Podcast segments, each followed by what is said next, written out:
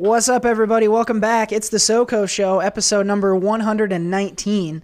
And we have some business to take care of here in the beginning of the show because he is Seth Ott and I have no name. People who are listeners of the show regularly, or if you just heard last week, you'll know that I was a loser last week when it came to the new release exam. And as such, loser. And I don't get to use my own name for the next month as a result. So, Seth, you need to tell me how I should refer to myself so that I can properly open the show. The one who's out there getting new listeners through his name by doing stand-up comedy doesn't get to say his own name for the month, so that's fitting. Our numbers are going to go through the roof. So, in the past when I've won the new release exam, I've based it around movies that have come out or that are coming out or have come out that month. So I decided to go with the one that was pretty obvious when I was scrolling through. For this month, you're going to be Coco Rabbit. Ah, see, I dig that. I dig that. That's a good one. Okay. So Coco Rabbit is now my name for the month of November. I'll have another chance at the end of the month to get my name back by winning next month's new release exam. But for the next four-ish episodes, I don't know how many are in this month, my new name is Coco Rabbit. So let's start this thing again.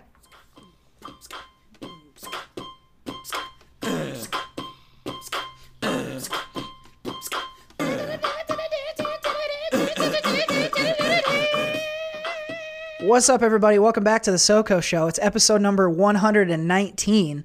This is Coco Rabbit, and I'm joined as always by Seth Ott. I am not Coco Rabbit. I thought I was going to get through it. I really tried to get through it straight-faced. Could not do it. But that's quite all right. We're here. We got a lot of show to do, and it's going to be a good one. I am excited this weekend, Seth, because I had a big win on Friday. And I rarely win things, as is evidenced by my name. I participated here in Bend in a roast battle. And it's just like how you think it is. It's two comics go up. They each have a microphone, and you just talk shit to each other. Yeah, there's a crock pot. And whoever makes the best pot roast is the champion. And as you... I don't think you talked about it on air at all, but this comment kind of went past me like really, really quick when you mentioned it off air. But you said your tradition on Thanksgiving was to make a pot roast.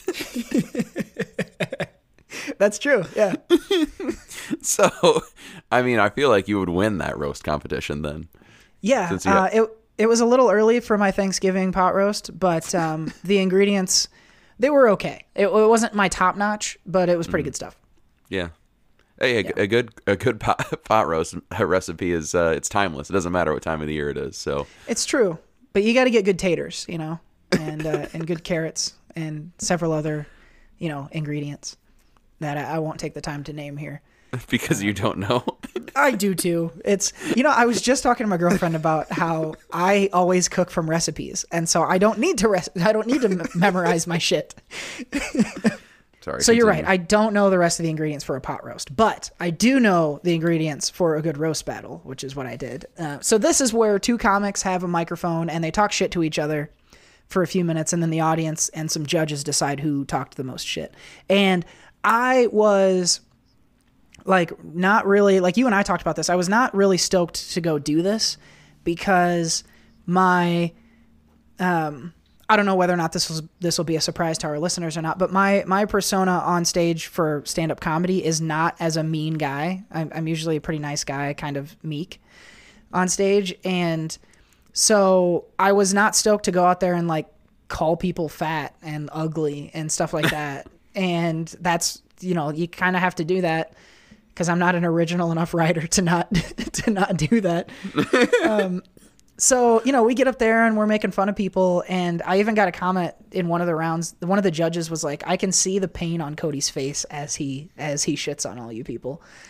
And so that was real. I was struggling, but I went through. I won all three of my matches, and I became the roast battle champion, which was which is a pretty cool thing. 4-3 for the win. Yes!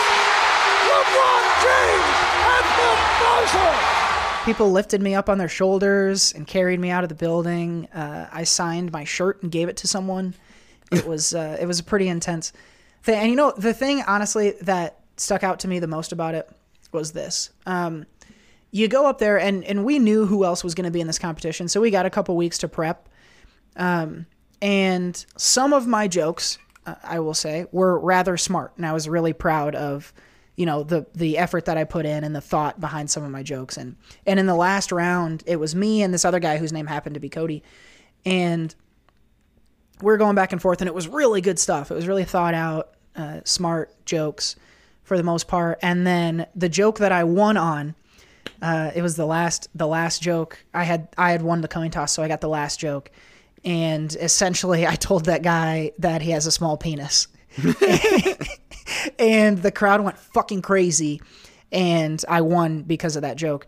And it just goes to show you, Seth, that it's not about how much time you spend writing. It's not about how smart you are. It's about how funny dicks are. And that's a philosophy that this podcast has always embraced, and that's why we're putting out such good shit 119 episodes later. So that was it was good to bring that to fruition, not only over the airwaves but in a live show as well. Yeah, I feel like I'm kind of like your Mickey here. You know, you spent 20 years making fun of me, calling me fat, saying I have a little dick and all that stuff. So I feel like I was kind of your trainer. You know, I would let you know, oh, that's a good one. That one's not a good one. So when you had to put up that performance in front of a live audience, I imagine that I was standing right next to the person you were attacking in your mind, and you might have let a bald joke slip out here and there, at least in your head. You probably didn't say it on stage, but for a second you're like, oh, you're bald. Oh, shit, can't do that one. You're fat. So there was a little ghosty version of Seth standing over there. And whenever someone got a good joke in on me, he was like, get back in there, you son of a bitch. You got to eat lightning and crap thunder. Oh, man. I was crapping some thunder, too. It was pretty good stuff. But yeah, the roast battle was fun. I'm hoping to get a hold of a video. I haven't seen it, but if I can find the video, I'll post it in the description, because it was a pretty fun event. I was proud of it, and won a few ducats as well. So, you know, it was a good night. It was a fun thing, and it was so now for the past like 3 days, I've been super punchy. Like whenever anyone tries to step to me for some reason, I'm ready to just fucking torch them. And so I'm afraid that it's woken up something that had laid dormant in me for many a year. And so watch out, world. Here comes Roastmaster Coco Rabbit. Well, I feel like you know, Jeff Ross has been the roast king for so long that, you know, I think there's a room for a new contender in there. So maybe Coco Rabbit one day can be the new Jeff Ross. Oh, yeah. See, watch this. He's old and fat and bald, and he looks like Grover from the Sesame Street. There. The gauntlet has been thrown down, Jeff Ross. Come at me, bro. What if there was a world where Jeff Ross heard this and was like, I'm going to get rid of this motherfucker right now? He just tortures you. Oh, yeah. I would last about 5 seconds. That guy takes shits bigger than me. Anyway, that was a pretty fun thing. I always like to keep people updated on my stand-up because I know they care so much. And they don't even want to hear about movies. So let's just talk about my stand-up for another hour and a half. No. We have a lot of stuff to talk about. We're going to get into some movies. We have a TV corner, a very fun Mambo number 5 that I'm excited to talk about, and a whole lot more. But before we get into any of that, we got to start with some chic tweets. I call you a punk.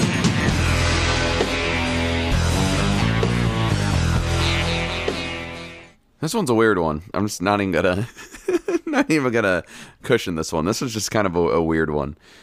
So Iron Sheik tweets, I want to challenge the jabroni Dan Raphael, who's an ESPN guy, I guess he does boxing, to a loser drinks the Sprite match.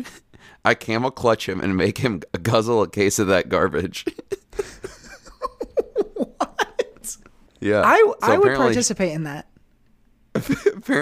Apparently Iron Sheik doesn't like this really old commentator named Dan Raphael, nor does he like Sprite. I really hope there's more context there other than just that.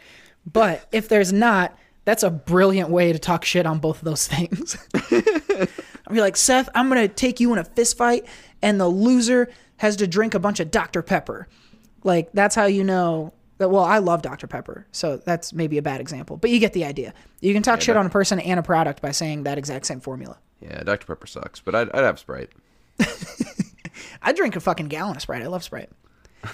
So Iron Sheik, if you're out there, I am willing to take this old guy's place, and I will fight you. Loser drinks a Sprite. I call you a punk.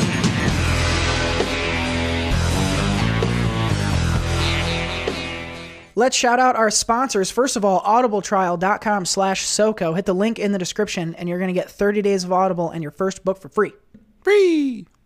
Mathis Designs. Find our good friend Steph on Etsy.com/shop/Mathis Designs for all your stationery and graphic design needs.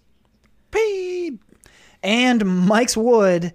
You can find Mike on Etsy.com/shop/cornfed and wed if you want to get your wood worked. We love that. Mike, of course, also a contributor through our Anchor page, Mike V, and also at Jared Buckendahl. Thank you guys for supporting the show. If you want to become a contributor and shoot us a couple bucks a month or $1,000 a month, either way, whatever's fine, you can go to our Anchor page, anchor.fm/the-soco-show, and contribute at the level that works for you. And of course, you know, if you're not a contributor, you're helping us out just by listening to this episode. So thank you for listening and for sharing, because the more we grow the audience, the more fun stuff we'll be able to do with the show. So thank you guys for all that. We also have one more sponsor to kick it to. So let's go to previously recorded Coco Rabbit for one more ad.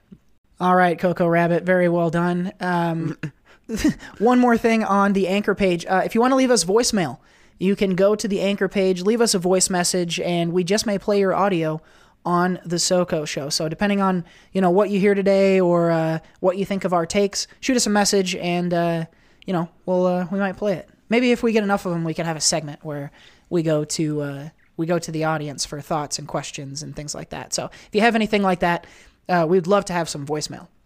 But all that out of the way, one more thing. If you become a contributor, I'll take a tequila shot on the air. I did it last week. It went super great.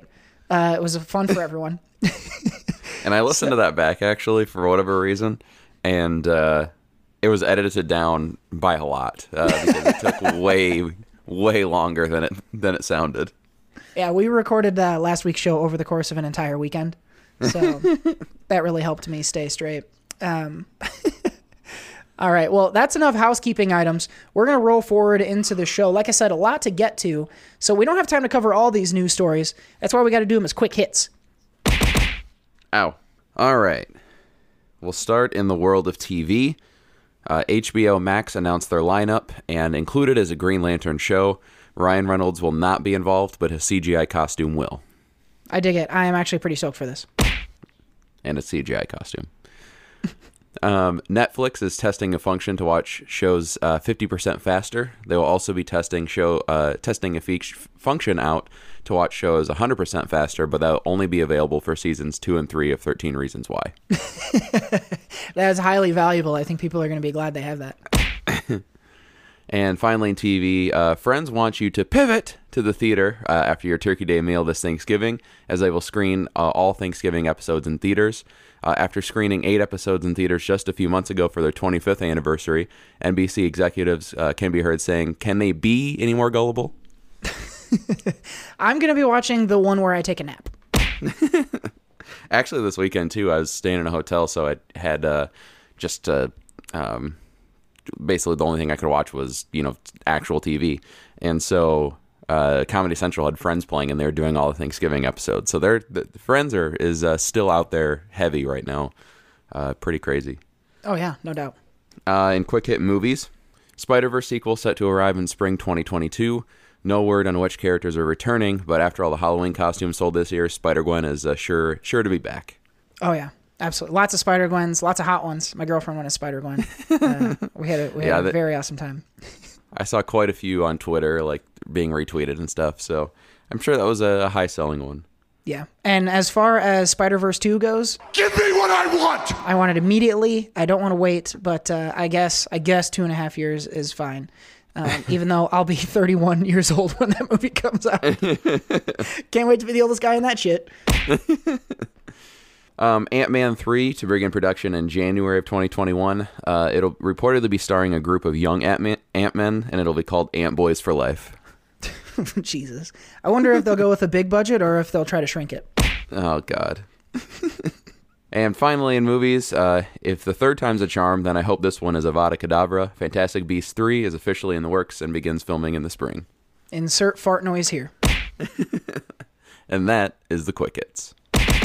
Some good stuff in there. Yeah, some good stuff and some poopy stuff, a la Fantastic Beasts, which I will not be attending. Did you like the second one? No, it was better, I thought, but I still didn't like it. Yeah, those movies. And the stuff I liked was the Dumbledore stuff when they actually went into the lore we know about for the most part. And I think they're going to be leaning more towards that way with the next one anyway, from what I remember hearing about it. But I don't know. It's still, I think there's still two more after the third one. So what the hell else are they going to do? Jesus, yeah, they need to get rid of that shit. Anyway, who cares about how terrible the Harry Potter sequel or prequel trilogy is? We got some other shit to talk about. And we're going to start by getting back into, it's been a little bit, but we got to get back into the TV corner. Television! Down on the corner. Nobody puts baby in a corner. So, Seth, this is actually going to be a series finale for a show that you've been keeping up with along the way. I know we've been talking about it for a little while on this show. I can remember a couple times specifically. But the end of an HBO show that you've been watching for, gosh, is this 4 seasons or 5 now? This is the 3rd. Oh, is that all? Oh, well, yeah. I guess it's not that much. But still, tell the folks what you watched. This show supplied our one of our favorite moments in the show. Regarding the Big Apple. So if you haven't heard that one, I don't remember what episode it is, to be honest, but I think it was right around our first year anniversary. Yeah. So it was probably in the late 40s, early 50s episodes. Yeah. I should find that audio and dig it up. It's good stuff. But that is The Deuce, which has been, as I mentioned, three seasons, all taking place within New York City within different time periods. First season was the 60s, second season was the 70s, and the third season was the 80s, this final season. And so what we've kind of seen here is just the evolution, really, of New York over that time, especially in like the crime type world, or just like, you know, some of the really around the things that kind of made New York being known for kind of a dirtier or more rough city back then. And so first season was more about prostitution and things like that. Along with that, it was about the crime world as well, and how the mob still had a hold over, you know, some of the businesses and bars and things. And that's where James Franco's character comes into play. He's a bar owner. And again, through this entire time, he owns a bunch of different bars and clubs and things like that. Second season was the beginning of the porn industry and how kind of prostitution went from that into from being the big thing into a lot of prostitutes moving into porn. And then the third season of the 80s was finally just all the porn industry, and then kind of the wrapping up of the mob scene in New York. And so I really did like the season a lot. I thought a lot of the things they've been building to paid off really well. My favorite storylines really is revolves around Maggie Gyllenhaal and the porn industry in general. But Maggie Gyllenhaal plays, she was formerly a prostitute and then was a porn actress when that started coming up. And then finally she became a porn director, and a pretty big one in this. You know, she's going for different awards and things like that. She's dealing with that along with now a new relationship that, where the partner doesn't feel super comfortable with what she does because he's kind of more high status person. And then she's just trying to make, you know, her kind of her dream movie in a way. So that's her overall arc in this season. James Franco is kind of dealing with him balancing wanting to have love and also at the same time still wanting to be the, you know, top guy, owning all these bars. And he's really kind of the known go-to guy in New York for that type of stuff. He's respected and all that. So he's dealing with that and kind of the repercussions of that as well. Those are really the main storylines, and that those are the ones that kind of pay off. Actually, there's one more. Laurie Madison is she's a porn star, like the big. She's kind of like in this world the big huge name. But she's also, now that porn is kind of in this time is evolving, because the prior season, it was just starting, and you know it was still like outlawed and stuff. And then this newest season, it's become a huge industry, and like you're seeing more and more crazy things in the porn that's being shot. And so she's adjusting from being like, you know, the top one to being someone who, because she has a higher status, doesn't want to do certain things, and so she's dealing with that and that type of thing. I like her art quite a bit too, but overall I thought this is a really, really well done show, from season 1 to the end, and season 3 I thought really topped it off well. Great performances through for everyone in the show. I think that all the characters, especially by the end, feel very real and lived in, especially for how they do the city of New York in the show. They really, New York is just as much of a character as anyone else is in it, and it's cool to see like how it's changed over that time, and how they really focus in a lot of the shifts in the city, even by the end. So like by the end, they do a flash forward to the current times in New York, and show they really show the differences in there, and it's really cool. Like that alone just like really shows how New York played such a big role in that show. So it was cool. Really my only, I would say, issues with the show were, there are a few storylines which they backed off with more as the seasons went on, but surrounding the police, and dealing with some of the lesser characters in terms of like some of the other older prostitutes or things like that I just thought weren't super entertaining. So some of the characters aren't as strong, but really the main cast is. So overall, I'd say for this season and the show in general, I'd say 3.8 Big Apples out of 5. Nice. I like it. 3.8, solid score, and at only 3 seasons. And these are how many episodes apiece? I think like 8 to 10. Yeah, so not a crazy long show. So at 3.8, definitely a solid rating. Sounds like a recommendation for the series as a whole. And I know you have spoken highly about James Franco and about Maggie Gyllenhaal. I hope I have that right. In the past. So I think that enough is enough to warrant a recommendation on this show. So this is on HBO. You can watch the whole thing now if you've got the HBO streaming service. So it gets a thumb up and 3.8 Big Apples. Out of 5. So Seth, was this a show? I know the subject matter is a little, there's the dirty, there's the sex and stuff. Are there any, like, is this a show that you would recommend that people need to go check out? Like, does the dog die for, or does it not get into that level of like dark stuff? Yeah, I mean, they do go into addiction. They do go into depression and things like that too. So it does get pretty, I guess, heavy at times, but nothing like too terrible, I don't think. And I guess there is, because obviously with dealing with prostitution and stuff, there's a lot of abuse and things like that too. So yeah, I guess there would be, you know, some barriers to watch out for. Mm-hmm. Yeah. If you don't know what we're talking about, doesthedogdie.com is a service that allows you to go and check for trigger warnings before you watch something. So it's a good way to, you know, not be blindsided by something in TV or movies. So check it out if you are concerned about what you're going to see on The Deuce, which just wrapped up its third and final season.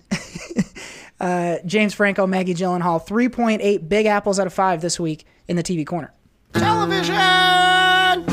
Down on the corner. Nobody puts baby in a corner. All right, let's keep things rolling. We're going to switch over to the realm of movies with a very exciting Mambo number 5. Ladies and gentlemen, this is Mambo number 5. So for this week, Seth, I need to pull my notes up. Will you tee up our Mambo here? Yeah, so this just right before we recorded last week, or actually right after we recorded last week, Benioff and Weiss, who are the great Game of Thrones creators, and or not creators, but runners, and wrote and directed a bunch of episodes, things like that. They had been a year or so ago announced as the gonna be doing their own Star Wars movie and potentially trilogy. and running that as a potential like prequel to the old Republic was the rumor. That all kind of got scrapped as Benioff and Weiss got a deal from Netflix, and there's been a lot of talk about them being pushed out kind of through a slow process, but they are now out of the Star Wars. So but now they are they're free to do their own thing, and there's a spot open for a potential trilogy. There's been rumors about Rian Johnson potentially still involved in things like that too. But our thought here with the Mambo was to talk about 5 people we'd like to see involved with doing a Star Wars project or trilogy or that type of thing. My thought process, correct me if this is what yours was or not, but I didn't necessarily go with just directors or writers or, you know, I did go with showrunners and things like that too. So I don't know. We'll see how our list's different here. Yeah, this is going to be a fun one. For me, these are a lot of, I would say, we'll get into it. I'll explain along the way. How's that sound? So these are the list of 5 people we want to run a Star Wars trilogy. Number 5. For me, number 5, I just went with someone that this one's just a straight up director, but went with someone who was involved with Star Wars kind of in the beginning, just through friendship. And I think he was involved in some of the scripts and things like that, but that's Steven Spielberg.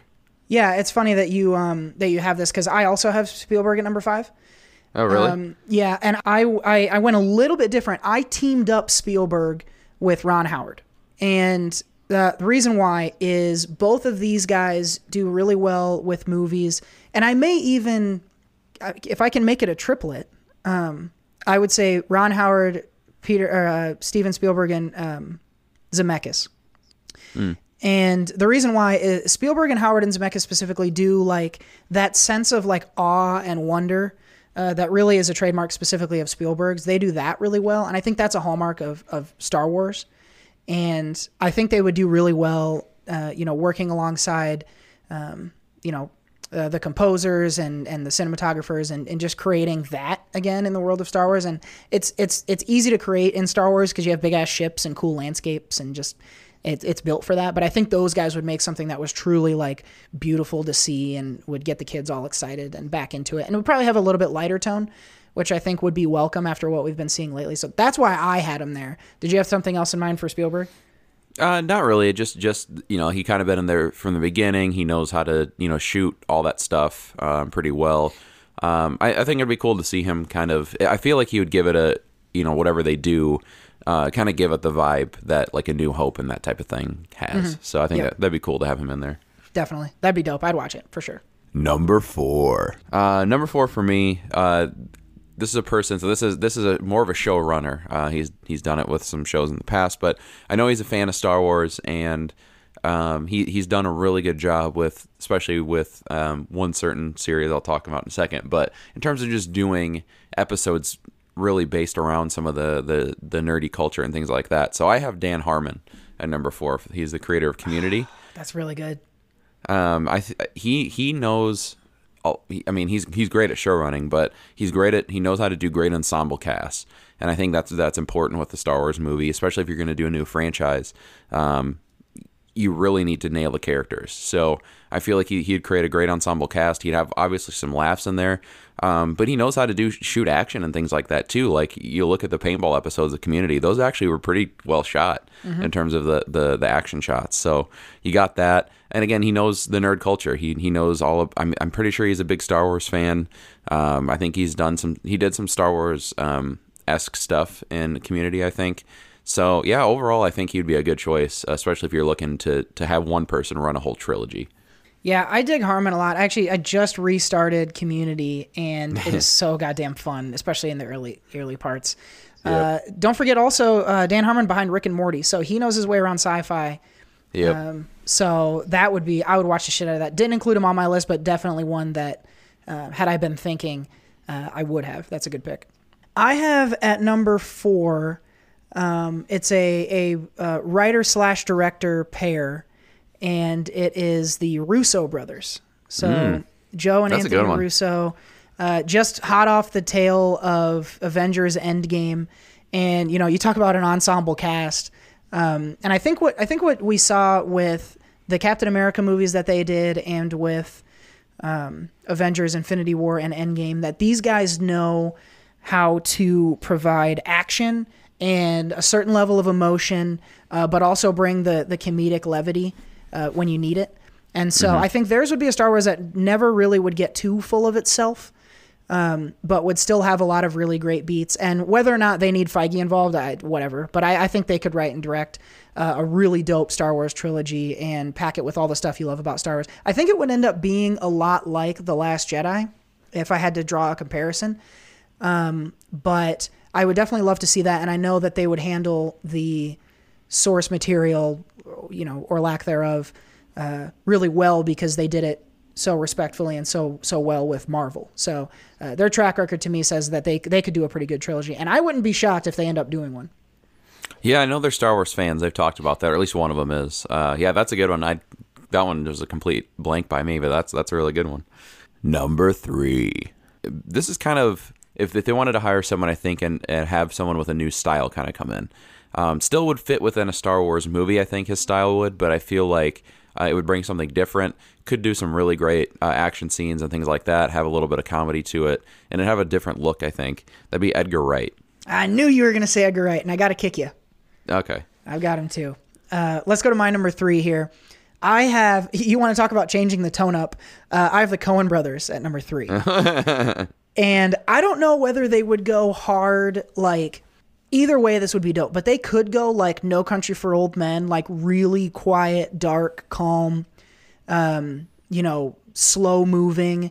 And you could see some really dope shit. Like if like the Obi-Wan prequel was done by the Coen brothers, and you'd have that desert aesthetic and him going around quietly and doing whatever he does, that would be really cool. Or they could do it more in the vein of like Lebowski or Burn After Reading, where it's heavily comedic and dumb, and you could explore, like, maybe not the Jedi and Sith, who are so, like, extravagant all the time, but maybe you're looking at, like, the simpler people that surround them in Star Wars. And either way, these guys know how to do violence. They know how to do scale. The cinematography is always great in their movies. And certainly there'd be a comedic element too. So the Coen brothers they could go any number of different ways, and I'd be there to watch it day one for sure. That would be very interesting. That'd be cool. Number 2. Number 2 for me then, I don't think you probably have him, but this one for me is because he'd be able to create a really great arc, I feel like, for a three movie trilogy. And he's recently done a movie now, and that's Vince Gilligan. This one I feel like it would have to be like one or two character based, kind of like Breaking Bad. I mean, the ensemble of Breaking Bad is pretty good, but really, if you want to dive deep into like one character and give it a more serious tone, still he's a funny guy too, though. So he could still throw some funny laughs in there or whatever. But I feel like this would be a pretty character focused arc from beginning to end. I don't think there's anyone else that can do an arc like that better. So I feel like if you're looking for one character to really dive deep into, I think Vince Gilligan would do an amazing job at that.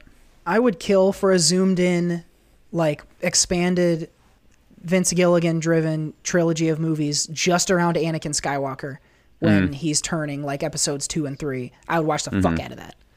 Well, even like the early days of Vader, when when he's starting to become, because like he's still, yes, he does fully turn Vader in the end of episode 3, but we don't really see him go like full evil. You know, there's, you know, other than the Rogue One thing when he goes nuts on those people.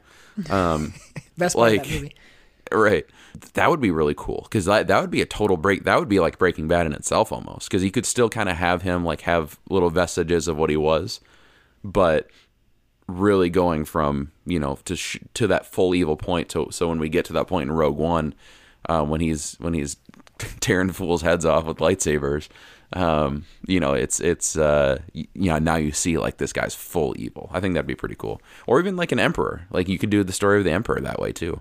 Oh, that'd be so dope. You could bring in like an idealistic young emperor and have him go through his whole thing. Oh yeah. Yeah. That would be dope. Vince Gilligan's a good one. That's a good one for sure. My number 2 will surprise no one. Anytime we do wish lists, I have to include Tarantino. I have him at number 2, And I mean, it's everything you love about Tarantino. He knows scale. He knows witty banter, which is always present in Star Wars. He can do violence. And I want to see a Star Wars where they cuss. I do. And maybe it's got to be about, like, you know, Han Solo and his group of marauders or whatever, or some new group or shit. Even if Tarantino was in charge of something like The Mandalorian about bounty hunters, it would need to be a little bit about the grittier side, I think, than the Jedi. But Tarantino's dialogue and action and the way he shoots things, I think would really be cool in a Star Wars movie. And we've heard about him possibly doing Star Trek, which I'm also stoked for. But given the choice, I'd have him on Star Wars. Yeah, that'd be very interesting, to say the least. Number 1. Number 1 for me was really first person that came to my mind, especially after what I saw this weekend. But for me, it's Taika Waititi. Mm-hmm. And I feel like, you know, we've seen him be within, you know, a Disney structure with Thor, and he's coming back again, obviously. So he can write for, you know, non-original, or yeah, for stuff that he's not coming up with, you know, non-original things. I believe he's a Star Wars fan, because I think he did an episode of Mandalorian. I think he directed an episode this year of that. So I'm not 100% certain on that, but he was at least on set. So I think he's either he plays a character or he directed an episode. I know for sure he's on set, but he's a fan of it. He's, you know, like I said, he's done the corporate stuff. I mean, his dialogue is great. He's got the humor. He's got the heart to do, and I'll talk about Jojo Rabbit, but he can. The thing with him, I mentioned with, like, New York City with the Deuce being a character, that world feels lived in. Taika Waititi, he does that perfectly with his movies. Like, everything just feels lived in. All the characters feel perfectly written.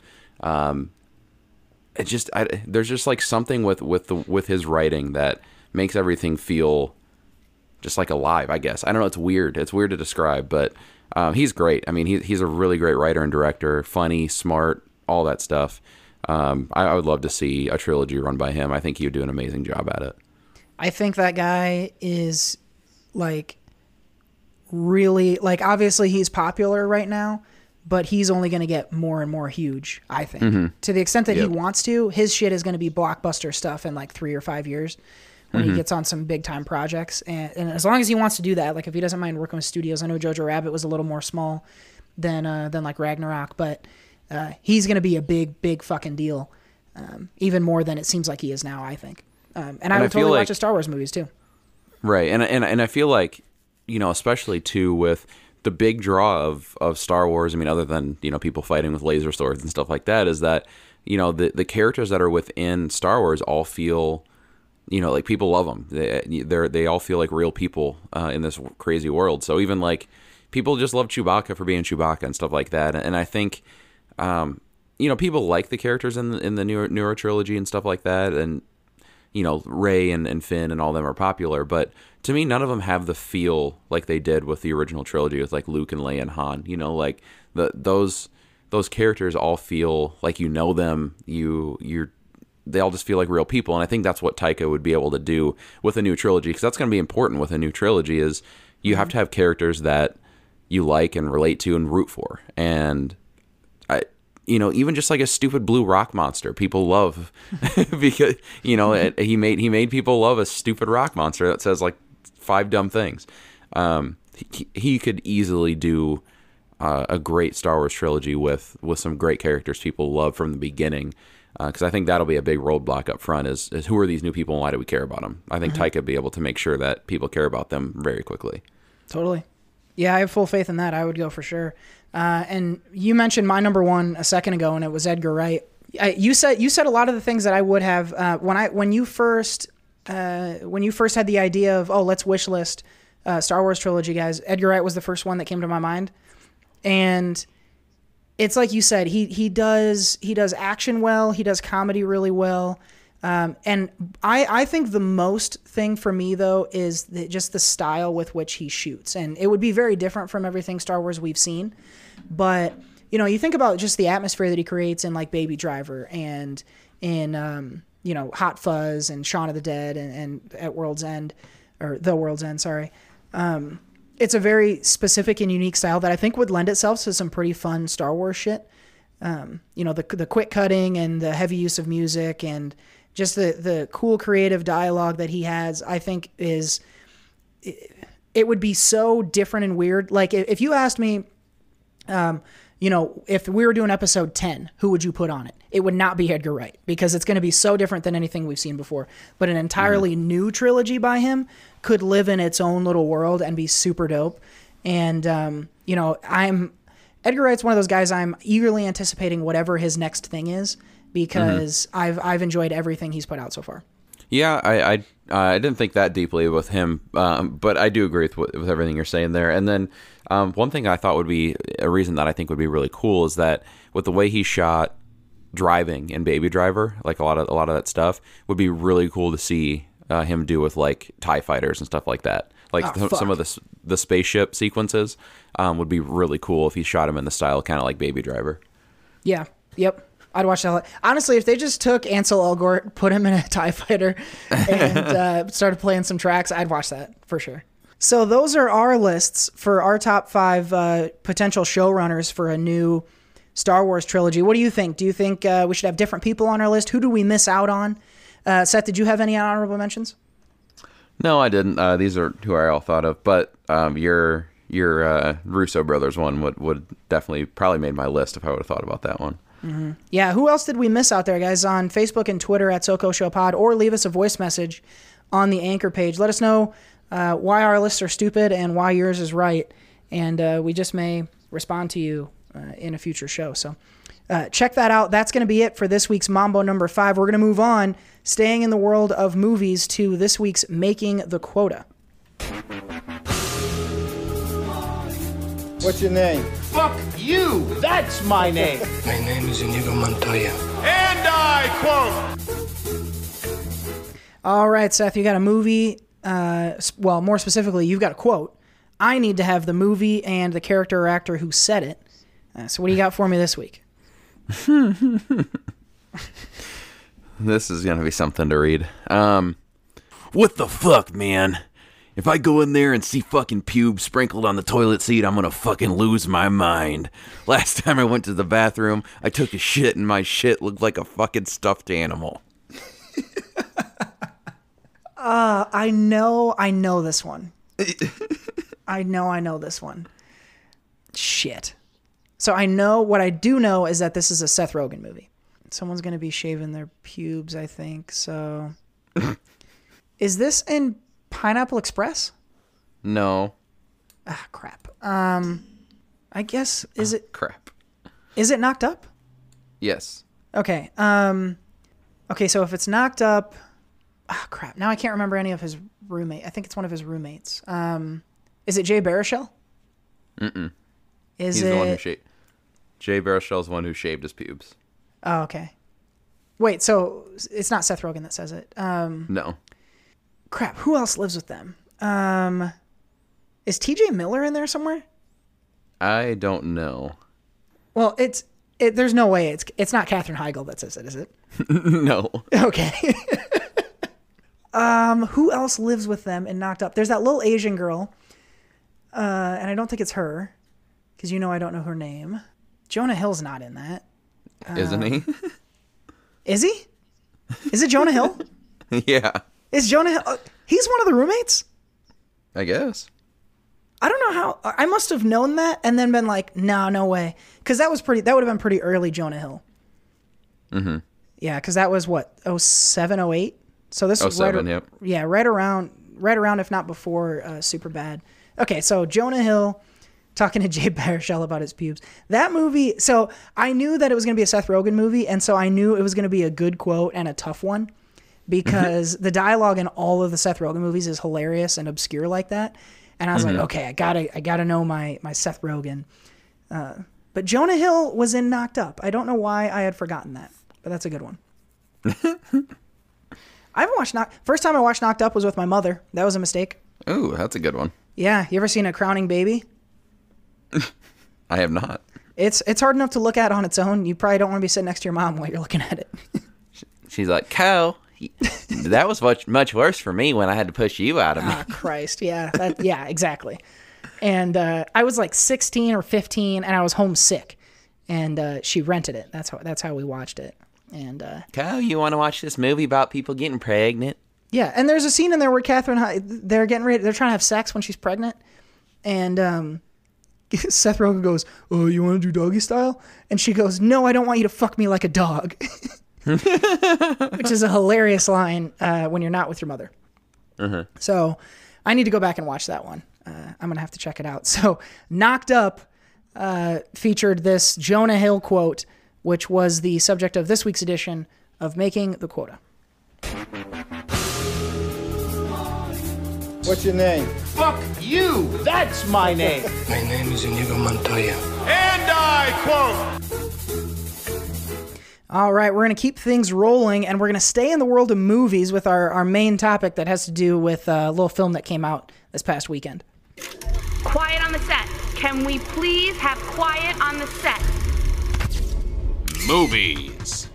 All right, Seth. So Terminator Dark Fate came out this weekend, and we're going to review it in a little bit. I went and saw this movie, but the big news is that it was a big-time bomb this weekend. There was not a lot of money to be made in the box office this weekend, and Terminator did lead the way in the box office, but with a pretty modest showing. And the projections are seeing, I think what I saw is that this movie could lose like $250 million. Do you have the numbers on this? It was 110 is what I saw. 110, okay. Well, yeah. Still a fucking lot. Yeah. You don't want to be losing money on it. And, you know, I'll ask you this, Seth. So you, I know, are not a big fan of the Terminator franchise. I think you haven't seen most of them. Mm-hmm. And so you were never going to go to this just because you weren't a fan. Do you think that the sprawling nature of this series and the fact that there are probably a lot of people your age who haven't seen them all, do you think that contributed a lot to the fact that people weren't going because it's a franchise that not as many people as the studio may have thought are super into? I think people do love Terminator, but I think because it is interesting. There's been a lot of remakes recently that have made a lot of money. Most recently, I think back to Halloween. Last year when that was remade and brought back. And they did the same thing. Halloween was kind of the first to do that, where they basically retconned all movies, but the first one, and Terminator did the same thing here. They retconned all movies, but the first two. And so it's interesting because on one hand, it looked like it should work just, you know, because people are going, you know, that especially with Terminator, it is a beloved franchise, and they were going back to the one people really love the most in T2, saying, all right, here we go, fresh reboot or whatever. And I feel like maybe with, and it's weird because you think about it too, even with Halloween, but you know, the last probably two or three or four Terminators that have come out, people have really not liked and have not been very good. Made a decent amount of money, but haven't been very good. You can kind of say the same for Halloween too, though, because they had like 5 or 6 or 7 of them that were really dumb and campy and terrible. Mm-hmm. And they went back to, you know, their last good movie, and people loved it. So I don't know. It's a really interesting thing. I think really though Terminator, it's probably more of a recency bias just based off of how bad the last ones were. And it didn't really seem like they were going, like with the Halloween ones, it was just called Halloween and it was very heavily advertised. Like this is just a sequel to the first one. Whereas this one didn't really, it still seemed like, oh, this is probably a sequel to Genesis or whatever the last one was called. Like it really wasn't distinguishable from the other ones. Yeah, and I can tell you this, there's not much in the movie that tells you about the whole retcon. This very well could serve as, well, other than some timey-wimey mumbo-jumbo, could easily, I would understand the confusion as to why people didn't really realize that this was a retcon job. And what's weird, and the reason that we wanted to talk and sort of speculate about this is because when it has such a terrible first weekend, you know that's mostly not because of the quality of the film. You know, like this is, people decided they were not going to go see Terminator. Mm-hmm. And it's hard to pinpoint exactly why that is, but everyone seems to have made that decision except for me. And you know, I am about with you. Like I've seen the first couple Terminators. I didn't see a lot of these ones that people said were bad. And so I was just like, screw it. You know, I'll give this one a shot. And so I was willing to go try it, but I know that you don't like to go see a movie unless you've seen everything leading up to it. And so I would bet that there's a lot of those people because you're right. A lot of these most recent Terminator movies have been, you know, panned. And pretty aggressively, especially when you start thinking about Genesis, which was one of our top 5 stupidest movie titles a couple weeks ago, in the Mambo number 5. So, you know, it's a weird thing. Seth, let me ask you this: this is a movie or a series of movies that I think what they're trying to do here is continue to tap in some nostalgia from the late '80s and early '90s, and they weren't able to accomplish that. So, is this? Is this, to you, an illustration of the fact that there are limits to people's nostalgia? Yeah, I mean, I definitely think there is. I just, you know, I don't know. I think maybe in a world where they marketed it differently, though, I think this could have been a success. It kind of sucks too, especially like with, because it had a lot of good talent and things like that involved. I mean, Tim Miller was the director. He did Deadpool, and you know, it's kind of been on the rise, and I think James Cameron came back to do some producing and things like that and was involved with it. So, you know, we had a lot of the original people involved and some new fresh talent involved, but it just, for whatever reason, it didn't turn out. But, you know, I think it really just depends on what it is. Like the Halloween thing to me is still kind of weird because, you know, maybe that was just the time of the year it came out that it did so well. You know, people were in the mood for it. Terminator people aren't. Maybe that would have been a better summer movie if it came out in the summer. You know, just being crazy, you know, action, from what it sounds like, a lot of cool action and stuff in it. So maybe the time of year was wrong. I just really don't know, because Terminator does have a pretty big fan base otherwise, from what I understand. So this one is interesting. You know, I don't think, you know, let's say Halloween comes out next year, the new one comes out and does terrible, then I think, you know, maybe that starts to put a damper on it. But we even look back to earlier this year, we had Child's Play, the Chucky movie, come out, and that did well in the theaters, and they've talked about doing another one and that type of thing too. So, you know, I think certain things, yes, there's definitely a limit to it, especially if, again, looking at Terminator, people have been burned so many times just in the last 5, 6, 7 years, that it becomes tough. So yeah, maybe that's more of the limit. It's not, you know, everything in a general nostalgia bubble, but, you know, if you do so many things so many times and it doesn't turn out, that could be where people start to be like, all right, you know, hold on a second, because you even look at Transformers last year. You know, Transformers had so many movies people didn't like, and they come out with Bumblebee, and no one went to it. You know, like compared to what the other ones did, and people actually like Bumblebee. You know, it's a from what everyone said, it's a good movie. So I enjoyed it. You know, so, you know, I think, you know, maybe that's what it's the quality, or, you know, the quantity and quality of them versus, you know, like, are they trying something different with it? I think that might be what you're looking at for the equation is there, because if you get burned a lot, pretty close up, it's like dogs, you know, how dogs learning to not, you know, shit on the couch or whatever. After a certain amount of time, you do it so many times, you're just not going to do it anymore. So I think same might be able to be said for some of these big franchises that keep trying over and over again, feeling like they're going to get a lot of leeway from the fan base, and eventually that fan base says no more. Do you think that to some extent Fantastic Beasts is maybe going to run into that, where, like, oh yeah, you love Harry Potter and you want to know what happens, but they keep making shit movies, like, you'll stop going at some point, right? I don't think so. I think I think that's a little different one. I think both Fantastic Beasts have made a good amount of money. Obviously enough to do a third one. The Harry Potter fan base, I think, is a lot like a Twilight fan base, or I'd say more than a Twilight fan base. But you look at the Twilight movies, right? Those movies were reviewed very poorly critically, but each one kept making more money after the other. And, you know, Fantastic, like, if a Harry Potter movie, like if they did a, you know, an 8th, or I guess it'd technically be a 9th Harry Potter movie where it's Harry Potter in it, that movie would make, you know, $1 billion tomorrow. But if with the Fantastic Beasts, I agree that there's probably a little bit in there, but where you know, there's some that they're missing some characters in that one where, you know, it's not going to have the same push behind it. But Harry Potter fans love Harry Potter; they're going to get their hands on it any way they can.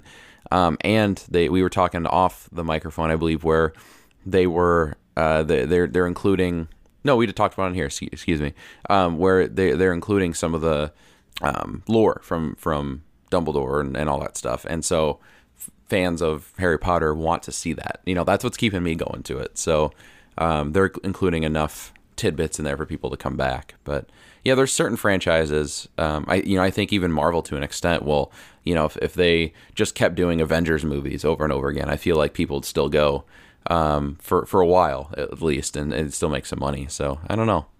Yeah, it's an interesting thing to think about, because you're right. Halloween does seem to stand out as, like, if I'm trying to get Terminator Dark Fate greenlit, I'm pointing at Halloween and saying, this is what we can do, you guys. And it just didn't quite work out that way. There's probably a lot of factors. Let us know, guys, what you think the factors were. I know one thing might be, you know, Halloween. If I'm a total idiot and don't know anything, then Halloween seems like a new movie. And, oh, I'm going to go see the movie Halloween on Halloween. But Terminator going Terminator Dark Fate, it's clearly a sequel to some shit. You know, maybe that had something to do. I'm not sure, but I just to preview my my review that we're going to get to in a little bit here, this movie's not bad enough to be this big of a bomb. So I think this was, there's marketing issues, and people decided ahead of time not to go see this because... And I'm not the only one saying that. There are some pretty good audience reviews out there for it. So interesting to kind of speculate on it. And we certainly want to let you listeners weigh in on this. So hit us up on Twitter and Facebook, and, of course, on the voice messages in Anchor. Let us know why you think this movie was a bomb, and, of course, whether or not you liked it if you saw it. You're going to hear my thoughts in just a second. But, yeah, kind of too bad. I was not necessarily rooting for this movie because... just like you mentioned, you know, I've soured on this franchise over time. But, you know, you never like to hear that something lost $100 million. That's, you know, unless it's Transformers or Pirates of the Caribbean. Either of those I'd be fine with. So let's keep rolling. Hopefully we're about to talk about some movies that are better, or at least that were more well-received than Terminator was this weekend. And I hope that's the case, because I reviewed this next movie to Seth. Let's get into We Missed the Boat. Oh, I'm on a boat, and... You're going to need a bigger boat. So if you're new here, We Missed the Boat is the segment where Seth and I are force-feeding recommendations to one another. We keep a running list of 5 movies that one of us has seen, and we've been begging the other two. And this is our way of forcing each other to see those movies finally. And we go every other week, and this is Seth's week. So you picked a movie recommended by me, and you watched it, and I think we got good things coming for this one. You haven't told me what you're seeing, but it sounds like you enjoyed it. It fucking sucked. No. So yeah, this week I got lucky and was able to. Recently came on HBO, so I was able to watch this movie for free. Had a little bit of time to watch it. So that movie is Steve Jobs. Oh, fuck yeah. This one I wasn't like super, like, I wasn't like super motivated to watch it, but because it was free and I had the amount of time to watch it, I did. And I'm very glad that I did, and I didn't continue to delay this one further. It's, I think, since we started doing this, this is easily my favorite that I watched. And I this one would make my top 10, like, if this came out this year, this would be in my top 10 right now. Nice. I think. So, yeah, Steve Jobs obviously is about Steve Jobs, the Apple, you know, the genius behind Apple and all that stuff. And what I really liked about this one, the thing I wasn't, like, super pumped about is I just didn't want, like, a normal... you know, biopic about someone. I was like, that's what I was kind of worried I was going to get, is like, it's going to show Steve early on in his life and show how he got there. And it's like, I know that it was him and Steve Wozniak in the garage in California and blah, blah, blah. Like, you know, I know that story pretty well. I actually did a, like an entire semester, like case study thing on Apple. So I know a pretty good amount about Apple, but, like, I didn't know a ton about Steve Jobs other than a few things. And I kind of got the best of both sides here, because it wasn't a straight up, you know, like, biopic. It was, the structure of it was really cool. It was basically 3 big product launches for Apple. The Macintosh, actually it was product launches in general. It was the Macintosh is the first part of the movie.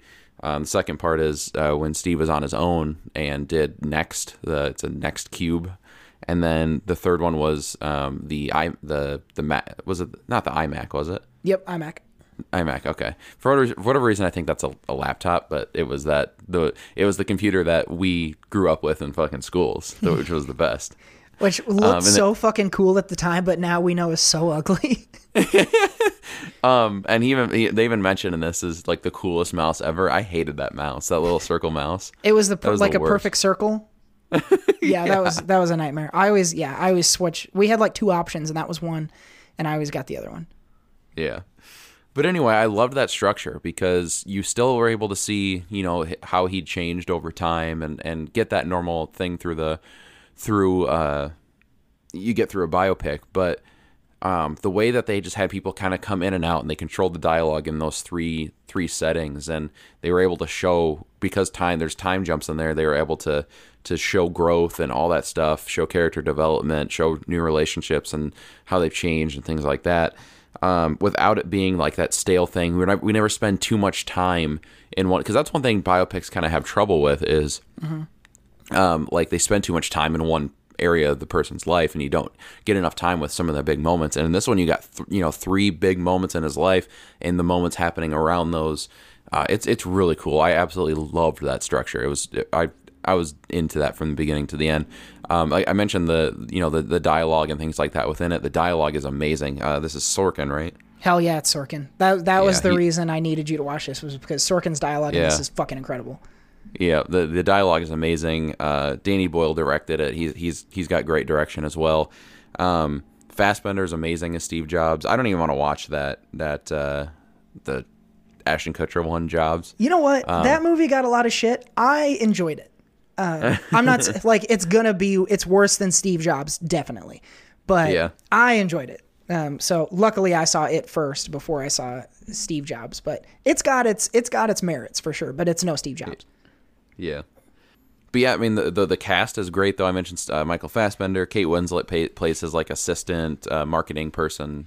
Seth Rogen plays Steve Wozniak, and honestly, like part of me holding back of watching this is like I like Seth Rogen a lot, but I don't know how I take him as a serious actor, and he's really good in this. Mm-hmm. I did like that. Jeff Daniels plays a role in this one, and Michael Stuhlbarg as well. So the cast is awesome, and especially like it being such an enclosed story within these three big moments.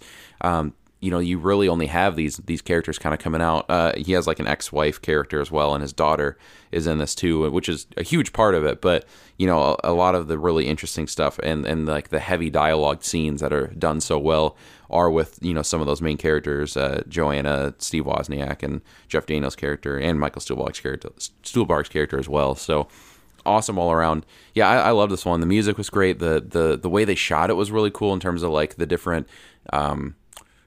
I guess probably different film they shot it on even too, because like when it's in the 80s, early on in the movie, it's like very grainy and looks like it's shot in the 80s. And then as they move forward decades and things like that, it looks way more clear. And you can definitely tell like they were going for that aesthetic. So they're doing that well, along with the music and things like that. They had some cool shots where they were projecting stuff on the wall next to him to kind of tell a story and all that too. So awesome movie, like really, really, really well done.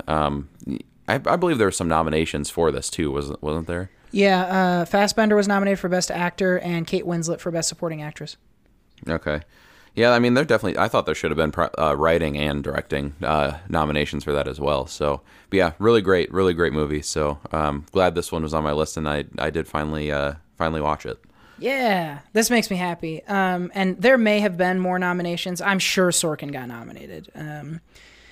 Let me see here. Yeah, Best Screenplay was nominated, and so was Best Original Score, which the score for this is really cool. It's, as I recall, it's pretty minimal, but it's nice. Mm-hmm. There's a specific scene that led me to this movie.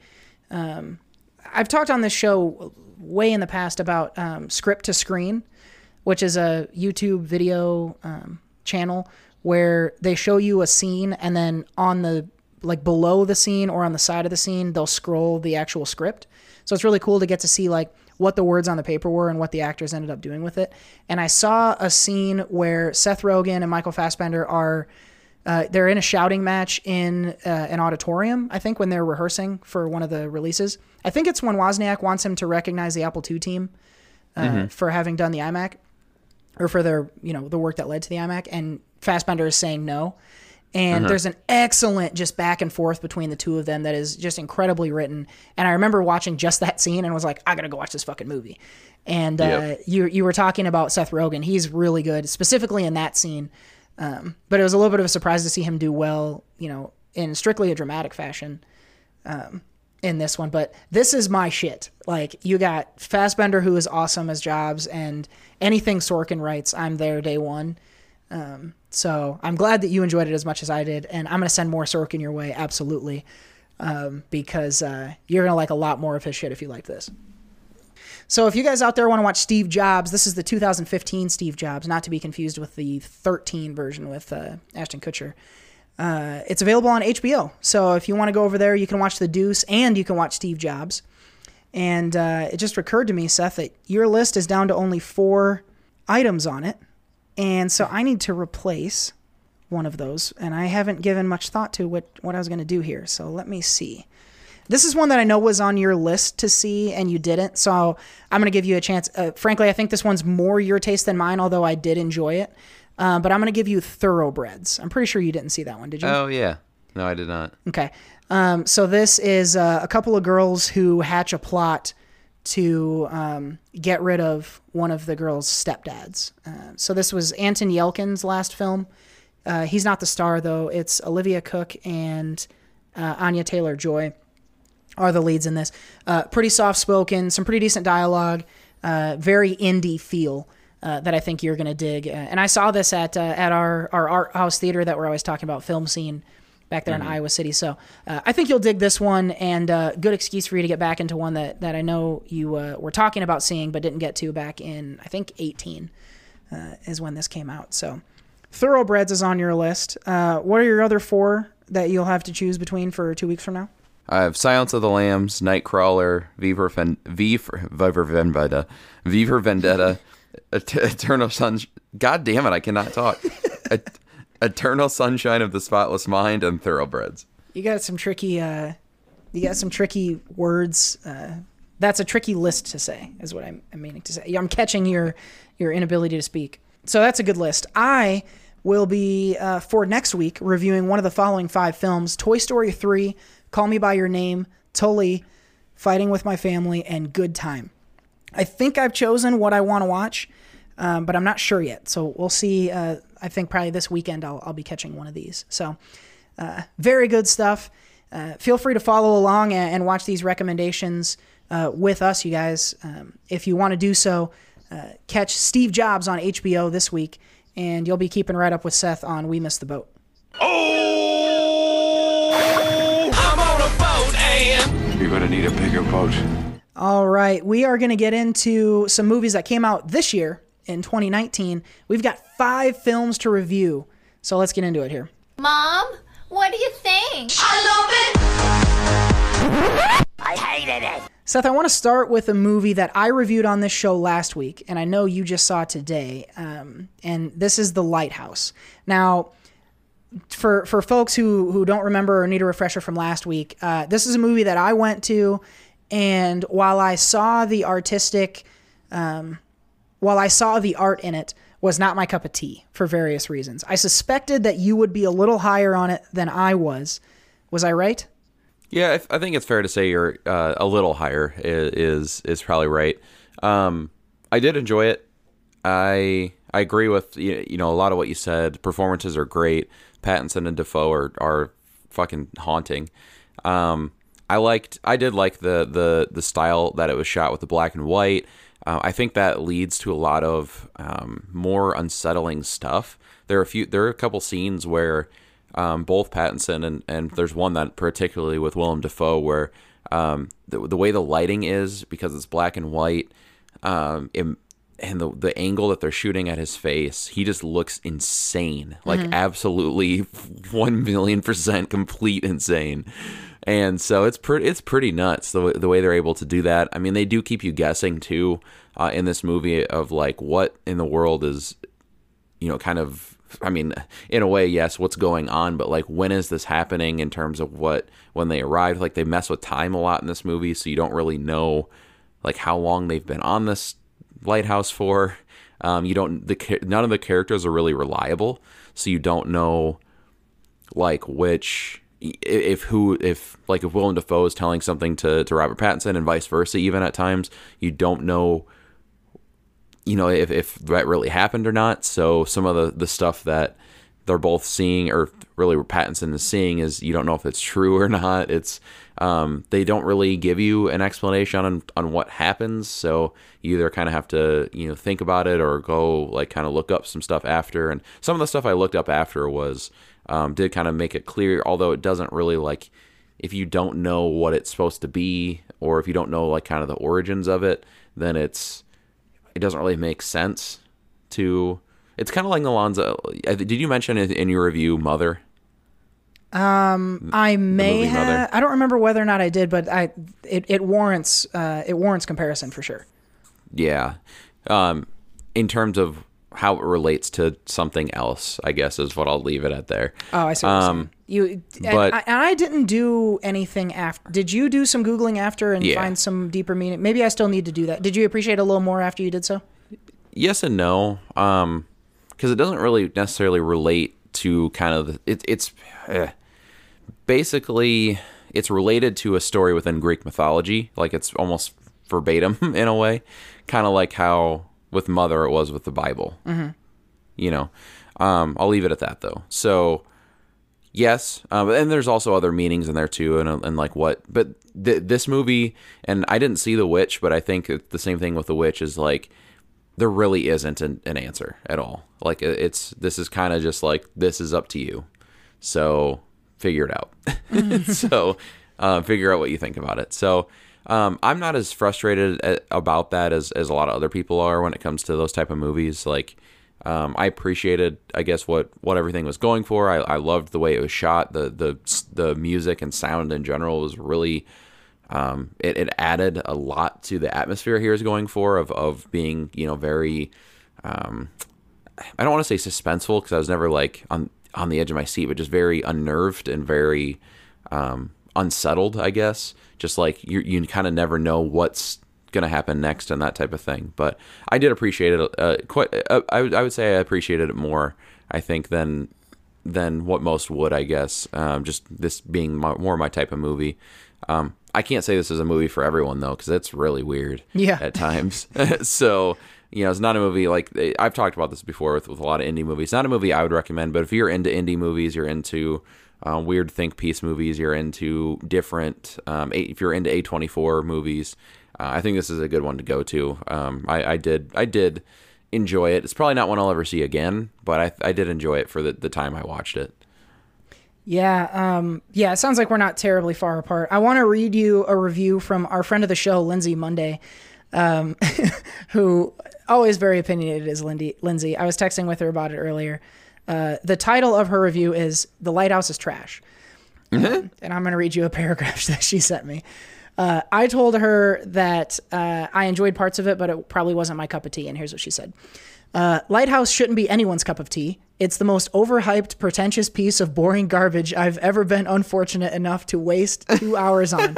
And anyone who thinks otherwise should say it to my face so I know to completely discredit any of their thoughts or opinions to the end of eternity.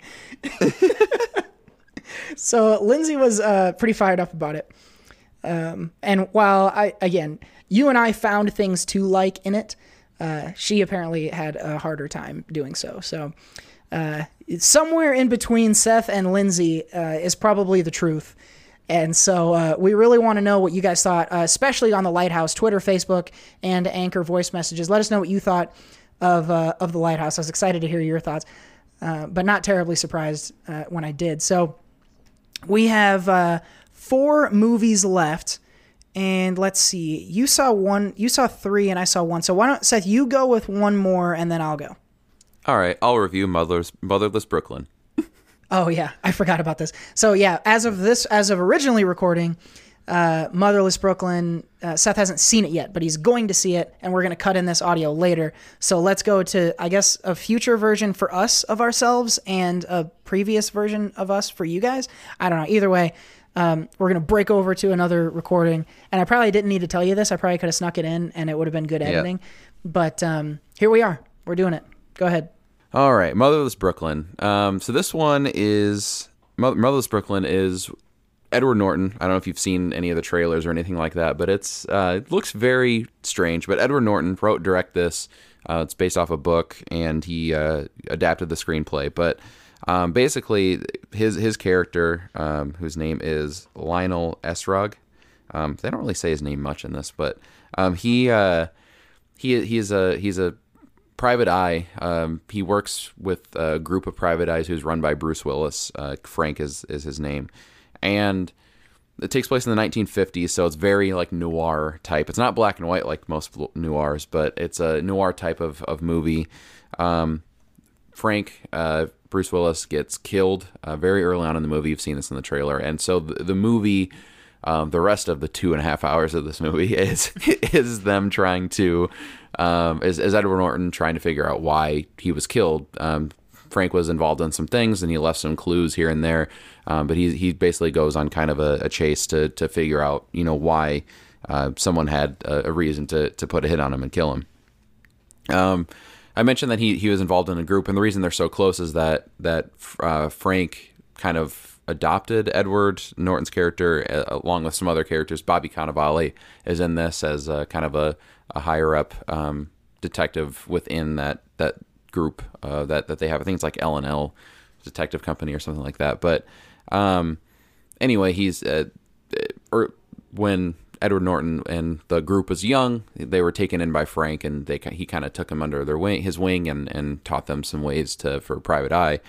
And so definitely had like a father-son relationship, especially with Edward Norton's character. So you know, he's very passionate about finding the killer and so finding why he was killed. And throughout this, it's kind of run alongside a storyline with during this time in the 50s, New York was changing a lot. You know, went from, you know, kind of more of the subway stations and things like that, kind of like one basic mode of transportation to. That's when they started to add in more streets and vehicles became more prevalent. So they were taking down neighborhoods and things like that to add in new streets and new, you know, overpasses and things like that. So there's a lot of like property ownership and in a lot of even like gentrification and things like that too, because a lot of these neighborhoods were run down neighborhoods that a lot of black people lived in at the time. And so they, you know, were pushing them all out and getting them out of New York and stuff like that too. So, a lot of that stuff going on in this movie as well. There's also kind of a love angle that runs alongside. So a lot of different stuff going on, and with it being a 2.5 hour movie, a lot should probably happen. Along with that too, I did like the cast. I mentioned Edward Norton, Bobby Cannavale. I'll just say it because I couldn't say it before, but Gugu Mbatha Raw. I did it. Yeah, good. Sweet. She plays like the love interest and plays a role in kind of everything going on there. Bobby Cannavale said. Willem Dafoe is in this for a good portion. I really liked him. Ethan Suplee, who delivers kind of more of a dramatic role here. The guy, you remember When They See Us, the guy who has the cut in his face?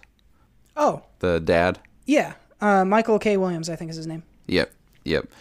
He plays a role in this one as well. Just a lot of smaller parts throughout, because Edward Norton's really the focus of this one.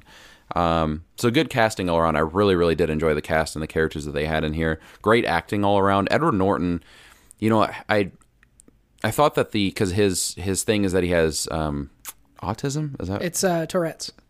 Tourette's. There we go. He has Tourette's, and I thought that would get really annoying. And actually, kind of, it turned out to be okay. There's also a line that you are worried about with actors portraying that, but I don't think it ever got too bad. I think that Edward Norton was able to, for me, to hit that area where it's like, I've seen Edward Norton do a lot of movies, but he was able to kind of really transform into this character. Did a really good job of being super endearing and caring, but at the same time, like, you saw, because apparently, like in this movie, the Tourette's didn't hit him until a little bit later in age. So you saw like that there's still the part of him before the Tourette's where he was speaking clearly and, like, you know, all that stuff. And then, you know, this other part of him where he even talks about it's like another person almost, like that's just trying to get out of him. So like some really interesting acting in here with him, you know, having a normal conversation, and then just the middle of it, you know, this other person starts to pop out and make comments about what he's talking about. It's really interesting the way he does it, and his acting in this is really great, actually. Other than that, I just thought the story wasn't super well done. I thought like the mystery aspect was fine, but there wasn't enough intrigue there within the story for me to be like super invested in it. I just thought, you know, it wasn't even necessarily like I was guessing until the end, like a lot of, you know, murder mystery things. Like it just seemed like they took out any sort of suspense here for me. It was just very like, all right, we get to the next thing, we get to the next thing, we get to the next thing. There was never really any sort of like, for me, any like super high stakes, which I felt like there should have been for a movie like this. It also, you know, it probably hinted that it was a 2.5 hour movie. It was very long. I thought that there could have been easily a half hour cut out of this thing. Even just from like some scenes and some shots are very long and drawn out. And for a movie that I thought would have more deep meaning to it, it really didn't. So a lot of those shots, like with the lighthouse, you can kind of see like there's some of those shots he meant to put in there because of certain like meanings and things like that. Mm-hmm. A lot of this was just shot to look cool, and it looked cool in some of the shots, but and had like that noir feel, but it just added to the runtime, and they spent way too much time on certain long drawn out stuff. And then certain storylines just really didn't pay off for me in this movie. I just spent too much time on it. If they would have really just focused solely on Edward Norton looking for the killer and like finding clues, like the first half of the movie is really just that. And I was really into it. And then they just kind of branch off into some storylines I didn't care about. And it just dragged for a while. So there's really parts of this movie I really, really enjoyed, and parts I just didn't care about at all. So overall, with great performances, you know, really cool shots. I didn't even bring that up, but they did a really cool, really, really good job, made it really look cool with the 1950s aesthetic and the vehicles and the sounds and all that stuff. I really enjoyed that a lot. But just... And good directing, too. I mean, Edward Norton got a lot of really good performances out of his entire cast, but just a story that didn't really work for me and just way too goddamn long. I think this is probably one that, you know, if you're into like the noir, the mystery, the, you know, that type of thing, I think there's things you'll like in it, and you might enjoy it, but otherwise it's probably one that I could definitely see being on an HBO, or it's a Warner Brothers movie, so it'll be on that HBO Max, I bet. You know, I would probably just wait for it at this point, just because it's a big time investment, 2.5 hours and not a ton of like thrills. It just felt super long. It's one of those where by the time I was done, I'm like, how long have I been in here for? So as opposed to like, you know, with Avengers, that 3 hours went by in a flash, you know, and they're very different movies, but you know, for me, even some longer movies that have a slower pace, it doesn't feel like Once Upon a Time in Hollywood. Yep, that would have been my example. It's a very long movie, but it didn't feel like 2 hours. Like I didn't ever feel like I want to get out of here. There was times where like this one, I'm like, this is very excruciatingly long, and I kind of want to get out of here right now. So yeah, I would probably wait for this one. I dig it. Yeah, you answered the question that I mainly had, was the handling of his mental disorder, which, you know, that was. When I first saw this, I was like, oh, come on, Ed Norton. But it is from the source material, and it sounds like he handled it with some respect. So that was good. But yeah, This is one that wasn't high on my list, so I'll be definitely waiting, I think, to go see it. But good to know that at least their performances are good. And Ed Norton, were you able to spot anything that seemed unique to his directing style here? Or was there anything, you know, would you know if you saw another Ed Norton directed movie? Maybe. Yeah, more than likely, yes. I think there was, I mean, I don't know. There was some interesting, I don't know how much he was involved with some of the shots in the movie. I'm guessing there's a lot, but there's a lot of interesting shots he did have. Like I said, there I think there was, because it's not as deep and introspective a movie as I think it wanted to be at times, I think there are some interesting things that he did in here I'd like to see in future movies of him. But I mean, he, like I said, in terms of the performances and things like that, he got a lot out of his actors in this one. I think that there's a lot of character type actors in it, and that can sometimes go from, especially in a 1950s noir movie, that can go from being good acting to super over the top and cheesy. And that, it never felt like that to me. I think everything felt really, you know, grounded in this one. So that was good. I think that just his overall style of the movie worked for what he was going for, but... you know, I don't know. I guess I've never really seen anything else he's directed, so I don't think I could ever actually point it out like I could with a Scorsese or a Tarantino, you know. Mm-hmm. Totally. What I will say, so again, I don't really know what his style is, but I in terms of writing, I definitely think that he should probably take a step back on that. Or at least, learn how to edit and shorten some things up, because it was just a very long movie. Yeah. I think probably one of those, it is based on a book, so, between trying to get in everything that the adaptation wants you to, and then also when you have an actor directing, he's probably not going to cut a bunch of his own fucking scenes. So probably a lot of stuff that went into the length here. But yeah, sounds like one solid enough to watch at home, but don't rush out and see Motherless Brooklyn. Wow, what a review. It was really, one of the best, I think, reviews that has ever been done on this show. And I can say that with full confidence, knowing everything that was said in it. So that was Seth's review of Motherless Brooklyn. And I'm going to take another turn here. We talked about it earlier, Terminator Dark Fate. And this is a movie I don't need to talk at too much length about. In summary, this movie was very entertaining, but I'm not going to accuse it of being a good movie. You may be able to think back to my review of Hobbs and Shaw back in August. I think when we had my brother on was that episode. And I feel a lot of the same things. There's a lot to like here. There's big, dumb, loud, exciting action that is very cool. And pretty much everything surrounding it is crap. There are efforts here to emotionally tie into things. There are efforts to connect back to things from earlier in the series. But, the action here is really, really good and fun. I saw this in IMAX, and I would recommend seeing it in that format. If you watch this at home, you're probably not going to dig it very much, because there's very mediocre acting here. There's not very good writing. It's pretty clunky. I will say this, Mackenzie Davis was a bright spot for me. She plays actually a cyborg in this, and very well done. And also, she's Mackenzie Davis is fun to look at. So that was a good part of this movie. Linda Hamilton is back, and she's doing, if you saw Halloween from last year and you remember grizzled old, really mean Jamie Lee Curtis, Linda Hamilton is doing her best impression of that here. And if I hadn't just seen it in Jamie Lee Curtis and Halloween, I may have been more appreciative of it. But, the comparison you drew when we were talking earlier, Seth, is apt, because you have the return of the main villain, a main villain, Terminators in general here. And they're more badass and more intimidating than ever, and that's scary. You have the return of the gray-haired old lady who's there to kick ass now, and you have some new ingenue-type people that we're trying to save. So it's very, very similar to that movie. And like that movie, the action and, in Halloween's case, the gore, which there's a little bit of here, but a lot of gunplay, a lot of CG, with the Terminators.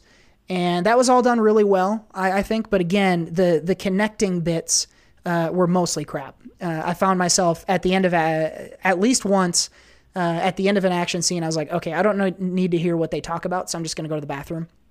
And I rarely go to the bathroom during movies, but I was like, okay, this feels safe to do. But if you can grab a buddy and or a couple of brews, there's some stuff to be enjoyed in this one. There's some pretty cool shots and action sequences, but not going to win any Oscars anytime soon. Watch this as big and loud as you can. Because again, it's not going to translate as well at home. But I had a fun time at it, for sure. But critically, I'm not going to accuse it of being a very good movie. Yeah, I'm definitely not going to see it. But I will say, too, not nearly bad enough to be a huge bomb. This movie should at least, in a world where, the quality directly correlates to how much money it makes, this should at least break even, I would say. The fact that this is going to lose a bunch of money is kind of sad, but I don't think it should make $1 billion either. So right around a break even, I think, would have been the justifiable box office for this movie. But, doesn't look like it's going to get there. Well, that's too bad. I got a couple more movies. Start with one I saw earlier, Harriet the Spy 2. Oh, my God. I forgot about Harriet the Spy. I mean, she is kind of a spy because she is trying to rescue people from the South. So, in a way, and she does do disguises, so she is kind of Harriet the Spy. No, Harriet is the story about Harriet Tubman, as maybe you could figure out with a little bit of my description there. But Yeah, I mean, that's that's essentially it. If you know the story of Harriet Tubman, you know what's going on. She escapes from the plantation she's on, and she leaves behind some family, and she gets to freedom through some pretty crazy odds of getting to freedom, and I think she traveled like 100 miles or something on foot. And so she's free, and about a year later, she, you know, had this entire, through the entire time of being free, she, you know, misses her family and wants to help others out. So she, you know, goes back, and that's kind of through the help that she had when she escaped. The Underground Railroad becomes more of a powerhouse, because she is able to get these people through with, again, insane odds. No one really gets captured. She gets tons of people through, and it's more than anyone else that throughout that entire system is able to do. So it's really it chronicles her story. What I will say is, for the most part, I think it's a really well done movie. I was pretty entertained throughout. I learned some stuff too. And I thought all the performances are really well done. Notably with Harriet, Cynthia Erivo. I don't know if I can't pronounce that. She was in Bad Times at El Royale and Widows last year. Oh yeah, she's great. I like her. Yeah, she's really good. Plus she's got a good voice. She does some singing in this one as well. She sang in Bad Times at the El Royale as well. So they do incorporate a lot of music, and that's one of my big positives here. Leslie Odom Jr. is also someone who. He's a singer as well, and he does a good job in this movie. He plays William Still.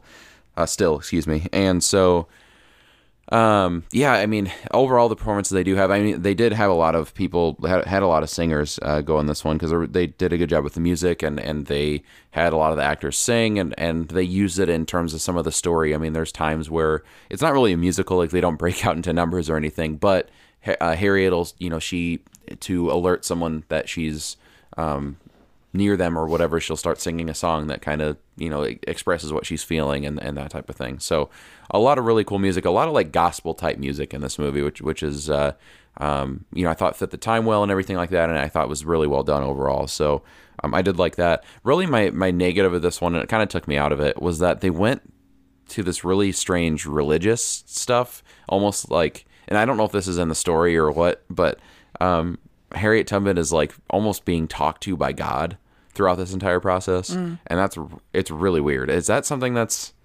known? Is that something that they talked about in the story? Do you remember? No. I'm not saying it's not, I'm saying I don't know. Okay. It wouldn't surprise me. I mean, there was a lot of deep religion at that time. Yeah. And you mentioned all the gospel, but I don't know that it's part of, for lack of a better way of putting it, her canon. She was hearing the voice of God. I'm not sure. Because you don't hear him go, Harriet, or anything like that. But she has like a lot of these really strange, weird visions, and she's able to see things before they happen in a way. And I didn't like it. It just felt like a supernatural thing. Like it was just really, really weird and out of place, and kind of just almost made me roll my eyes at times. So. It was weird. But yeah, like you said, I know religion that's basically all you had back then was religion and church and all that stuff. So, it is what it is. But, that just took me out of the movie. I didn't really like how heavy they went into some of that. Mm-hmm. So, I would say prepare for that, but otherwise there is stuff to like in it. The performances, the music, all that I think is really well done and is an enjoyable story. I mean, it's not an enjoyable story, but it is. There's definitely some like good root moments where she, gets one over on some of the people and things like that. And you do root for her a lot. They do a good job of making, like giving her moments to be like, yeah, that type of thing. Mm-hmm. So, yeah, overall, though, I think it's really well done, and it's worth checking out if you're a historian, someone who likes history, movies, and that type of thing. So I'd say check it out for the most part. Nice. Yeah, I'll probably go check this out. It's getting, the reviews, like you said, are kind of middling.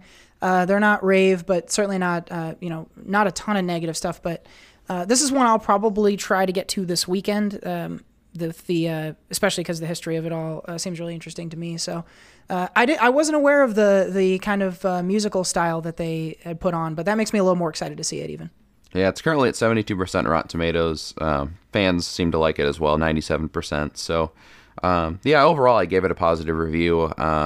You know, again, some things to look out for, and a little weird at times with some of those religious things. So it's good to pray. Like, if you know it going in, I think it'll be a little bit more palatable. Mm-hmm. But the way they do it is just kind of strange. So I like it. But overall, yeah, good movie.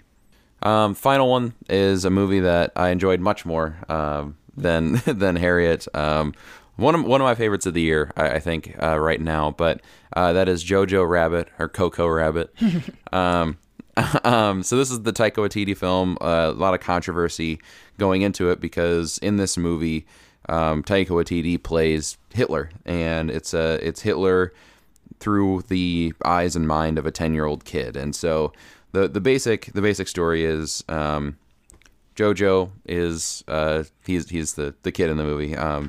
They call him Jojo Rabbit because of a moment that happens early on with a rabbit. So kind of his nickname, but I don't know who this kid is, actually. I was kind of looking him up here a little bit, but the kid is Roman Griffin Davis. Hasn't really done anything else, it looks like, but he's the entirety of the story, and I think he does a really good job here. But he early on in the movie, he grows up wanting to be basically a part of Hitler's army, being like a high rank official in Hitler's army, and he goes to a camp early on to. That's run by Sam Rockwell, and he in this camp they train boys into becoming these basically part of Hitler's army, and so some events go down, and he has to no longer be a part of that group, and so he's spending more time at home and around his mother and things like that. His mother's played by ScarJo, who gives one of my favorite performances she's ever given. I absolutely loved her in this movie. But he's spending more time at home, and while he's spending time at home, he finds that there's a girl living in his walls, and it's a Jewish girl played by Thomasin McKenzie from Leave No Trace last year. Oh, I like that. And I think you had mentioned when we were doing the new release exam. I thought you had mentioned her as like, oh yeah, she's in that movie, and I'd forgotten until I was like, she came on the screen. I'm like, that's familiar.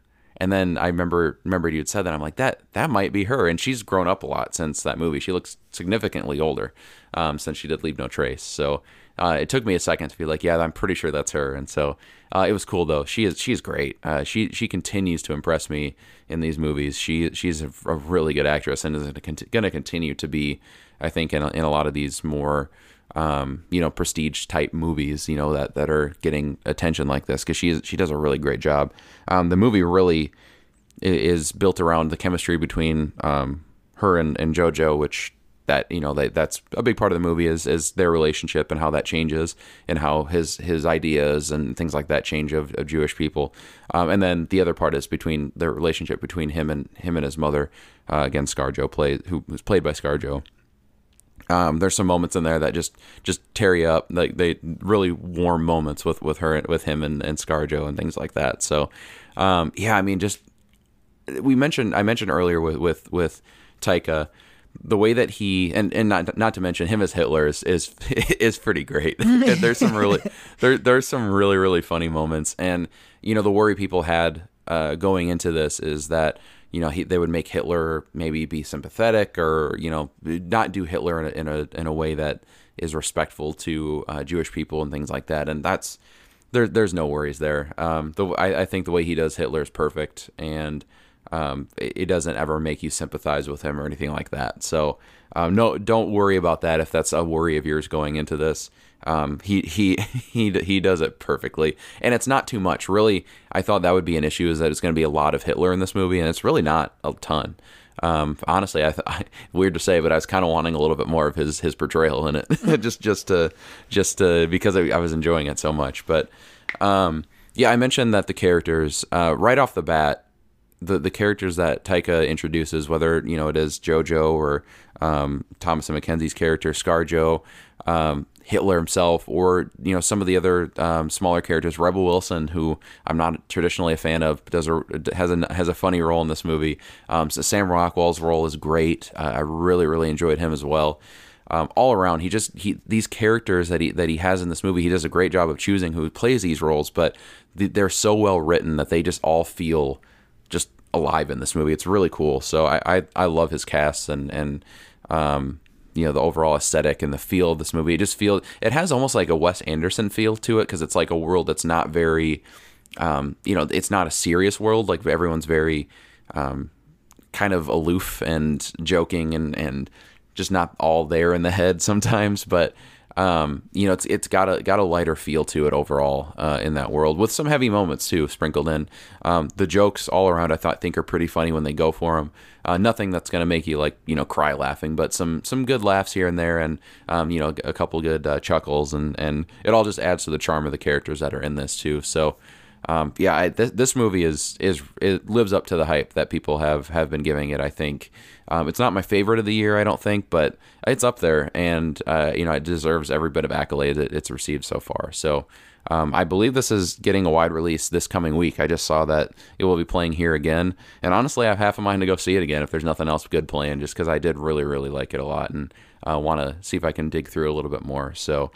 Jojo Rabbit, it coming out this weekend. You're gonna walk out, you'll feel good. I know it's weird to say about a movie with Hitler and Nazis and stuff, but you're gonna walk out, you're gonna feel good.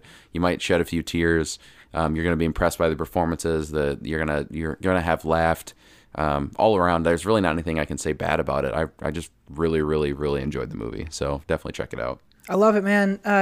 You're right. This is getting crazy rave reviews. Everyone I've seen review this is super, super high on it, and I'm not surprised to hear that it's up near your top of the 2019 list. I'm super excited. I just looked. I'm not getting this weekend, but no, it should be sometime soon. At least, well, I guess it is still Monday, so there still may be an update to my show times.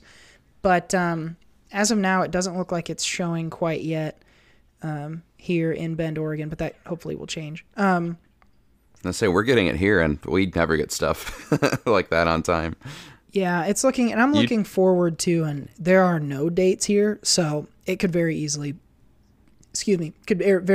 be added here, because we typically do get things, like we got Lighthouse before you did, so typically I expect to have gotten it already, but hopefully sometime soon. I'm very excited to go see it. As soon as I get a chance, I will be doing so. So a little bit of a mixed lineup here. The Lighthouse, I don't know if we're recommending, but it's got its charms, but not a big recommend. Terminator, see it if you can see it big and loud. Motherless Brooklyn, we said things about too. Harriet was a recommend with some caveats, and Jojo Rabbit, a two-thumbed recommend. From Seth, and I'll follow up with my thoughts when I do get to see it here in the next couple weeks, I hope. So 5 movies, those are our thoughts on them. Let us know everywhere you can contact us what you thought of these movies, and we'll be back next week with more reviews. Mom, what do you think? I love it! I hated it! I know I'm getting to Dr. Sleep this weekend. What's on your list? I don't know yet. I think it's going to, because it would have been Jojo Rabbit, because I was down in Kansas City this weekend, which got it a week early, so wanted to get to it. I didn't know it was going to come here in Cedar Rapids at all anytime soon, and so I might go to that again. There's the new releases this week, I guess, are like Midway, Last Christmas, Dr. Sleep. I probably won't go see Dr. Sleep just because I haven't seen The Shining. Maybe I don't think I'll have time to watch it. There's a couple of Netflix things I think are coming out, so maybe I'll check those out. And we'll see, maybe on Midway or maybe even Last Christmas. I have no idea. If they get okay reviews, I'll go check them out, just because I do have a little more time to do that. But I'm really leaning towards going to see Jojo Rabbit again. I really liked it. I dig it. Yeah, Midway, I'm going to need someone else to tell me Midway's good. For whatever reason, my bullshit sensors are up when I see that trailer. Parasite is one that great. I'm getting. And I know that at Jared Buckendall just saw this and put a review up on his channel. I haven't seen it yet, so I'm not sure what his thoughts were. But Parasite, it looks like it's a foreign film, and it's. I just keep hearing that it's cool. I don't know why. So the curiosity may get the best of me, and I may go see that. John Cena's Playing with Fire is one that I'll be shocked if you don't end up going to see. Really? No, I don't expect you to see it, but that I can't believe that is fucking getting made. But Dr. Sleep, I'm excited for. I'm a huge fan of The Shining, especially the book, but the movie is great as well. So seeing Ewan McGregor pick that back up is going to be interesting for sure. So certainly more reviews to come next week, but we're just about done with this week's episode. But before we go, we got to leave you with one more thing. But I'm down to one more thing. All right. I'm going to cheat again because I have two one more things. The first is I get to perform stand-up comedy this weekend at the last Blockbuster in the world, and I'm fucking stoked about it, and I will be talking about it next week. Very excited to go do that because who the fuck can say that? Not many people, other than the other comics that are doing it at the same time as me. But you get the idea. So if you're in Bend, bendcomedy.com is where you can find tickets for that. My actual one more thing is I finally did it. Seth. I rewatched Avengers Endgame the other night. Oh, wow. And I did it. I did it after Terminator. I don't know why, but I left the Terminator like, yeah, I got to watch Endgame. I couldn't tell you why. But came home. It was actually kind of late at night, so I had to stay up late in order to finish it. And that movie's dope, man. I expected to have I expected to like it less the second time I saw it. And I'll say I didn't have like the clapping and cheering. Like I didn't have the desire to do that, but I still enjoy this movie a lot. There's a ton to love here. Structurally, it's well built. It's got its emotional, punches when it wants them. It's got its laughs when it wants those. And the final hour of that movie is just nonstop fucking yeah. There were a couple of moments. I suspect that you'll be able to guess what they were when I was laying. It was like 1 a.m. and I'm like half asleep. And a couple of things happened near the end of Endgame, and I was just like, fuck yeah, in my apartment. So Endgame holds up, I would say, better than I anticipated. And maybe I was just in the right mood for it, but I was nervous about going back for a second view, but I did, and I was happy I did it. Endgame still highly dope. Yep. Kind of surprised after, just knowing how you are with some of these movies. I haven't watched it again since I've seen it in the theater. I saw it 3 times in the theater. So yeah, I don't know when I'll go back and watch it again. Maybe once all this fucking TV dies down. Speaking of that, I had one more thing, but I think maybe I'll use this as something that I've decided I'm going to do. Maybe as a little bit of an announcement, just mentioning TV. So for whatever reason this year, since all these shows started back up, I've had just the worst fucking time trying to keep up on everything. And so I have made a decision. The biggest part of trying to keep up with everything is because of these Arrowverse shows.